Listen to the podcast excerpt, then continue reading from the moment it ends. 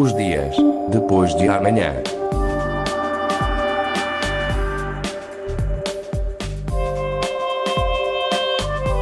Magazine de Tecnologia e Investigação da Antena 1 Madeira. Os dias depois de amanhã.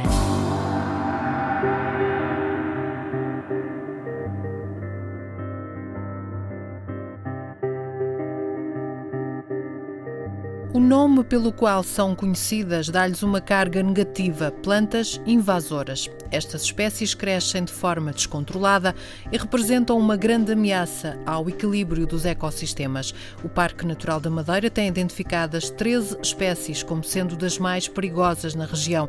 Algumas bem conhecidas como a bananilha, os novelos, o maracujá-banana, os brincos de princesa ou a cana-vieira, entre outras.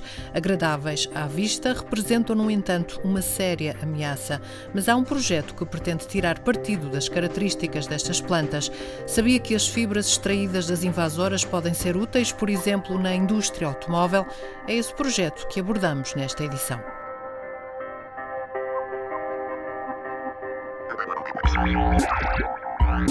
Os dias depois de amanhã.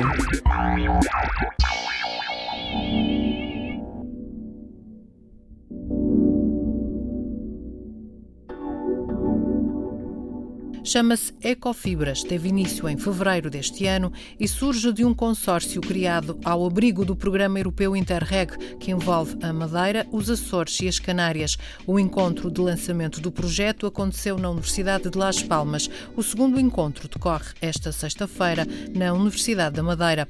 Na Madeira é o Centro de Química que lidera a investigação. João Rodrigues, responsável do centro, explica o objetivo geral do projeto. Aquilo que é considerado um problema ecológico e tornar um problema ecológico em algo que seja uma mais-valia, seja um produto de valor acrescentado.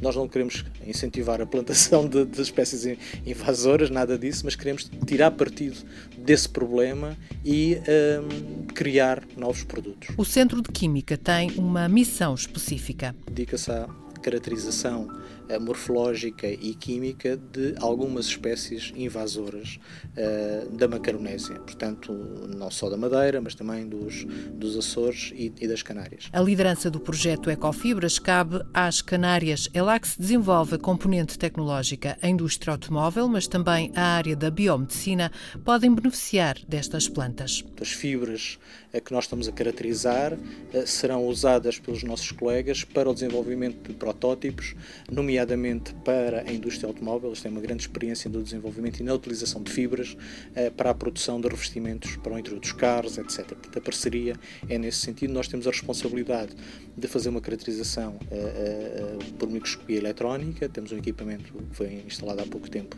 e é único na região. E depois fazer toda a parte de caracterização, extração, caracterização química e extração de componentes das fibras para aplicação na área biomédica, na preparação de nanomateriais para aplicação biomédica e também, naturalmente, para poderem ser utilizados nos protótipos dos automóveis. Nos Açores, o trabalho desenvolvido tem outro foco, a área animal. Pretendem usar as fibras também para uso animal, para a parte agrícola, e estão também a fazer uma outra parte da caracterização química. Outro dos trabalhos que está a ser desenvolvido no âmbito deste projeto é perceber se há diferenças entre as plantas invasoras das três regiões envolvidas. Temos a parte dos biólogos das Canárias que nos estão a ajudar nisso, que é tentar perceber se a mesma espécie invasora da Madeira tem exatamente o mesmo tipo de ciclo de vida, por exemplo, aqui nas Canárias e nos Açores. É verdade que a mancha de espécies invasoras é diferente. Nós temos, por exemplo, aqui muita cana-vieira, que é uma das espécies que estamos muito interessados em estudar. As Canárias não têm tanto. As Canárias estão mais preocupadas com a questão do rabo de gato, que é um nome porque é conhecido. Nós não temos tanto essa espécie.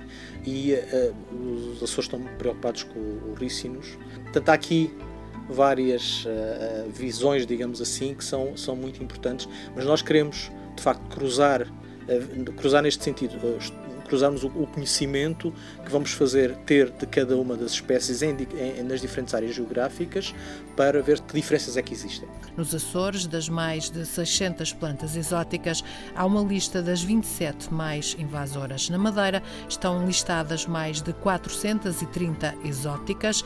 Estão identificadas, como já disse, 13 espécies como sendo das mais perigosas na região. O responsável do Centro de Química da Madeira diz que há ainda muito por descobrir sobre estas plantas invasoras e dá o exemplo da canavieira, onde se registra a presença de um componente do vidro.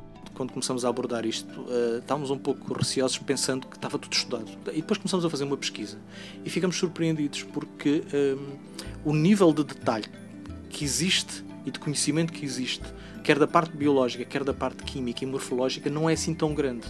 Há espécies que de facto estão mais caracterizadas, no caso do ricino está bem caracterizado, mas há outras, no caso da canavieira, que não está tão conhecida como nós esperaríamos. E os resultados que nós temos, alguns resultados são resultados preliminares, mas já são muito interessantes, porque, por exemplo, eu como químico, não estaria à espera, por exemplo, de detectar a presença de sílica.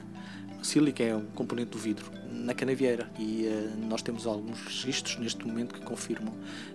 Não sabemos exatamente qual é que é a importância de existir a sílica. A sílica ocorre, por exemplo, nos catos. Nós estaríamos à espera, mas provavelmente alguns dos nossos colegas biólogos, naquela reunião que vamos ter, saberá com certeza ajudar-nos a perceber. Esta sexta-feira, os primeiros resultados da investigação são dados a conhecer ao público. Na plateia, João Rodrigues espera ter representantes de empresas e também de entidades regionais, para além do público em geral. O Ecofibras é um projeto para 3 anos, com financiamento de 950 mil euros. A parte da Madeira representa 150 mil euros. Na Madeira, a investigação é orientada pelo Centro de Química, com João Rodrigues, Helena Tomás e Olga Evdokimova. Os investigadores das Canárias lideram o projeto no global. No simpósio desta sexta-feira, que decorre no âmbito do 2º encontro dos parceiros, serão oradores os membros do projeto oriundos da Universidade de Las Palmas de Gran Canária, do Jardim Botânico Canário Vieira e Clavijo e das Universidades dos Açores e da Madeira. Um encontro marcado para as 8h45 da manhã no Campos da Penteada. Os dias depois de amanhã. Produção Patrícia Casaca.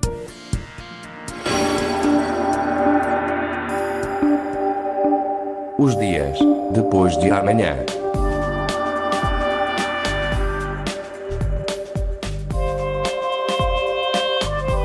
Magazine de Tecnologia e Investigação da Antena 1 Madeira. Os dias depois de amanhã.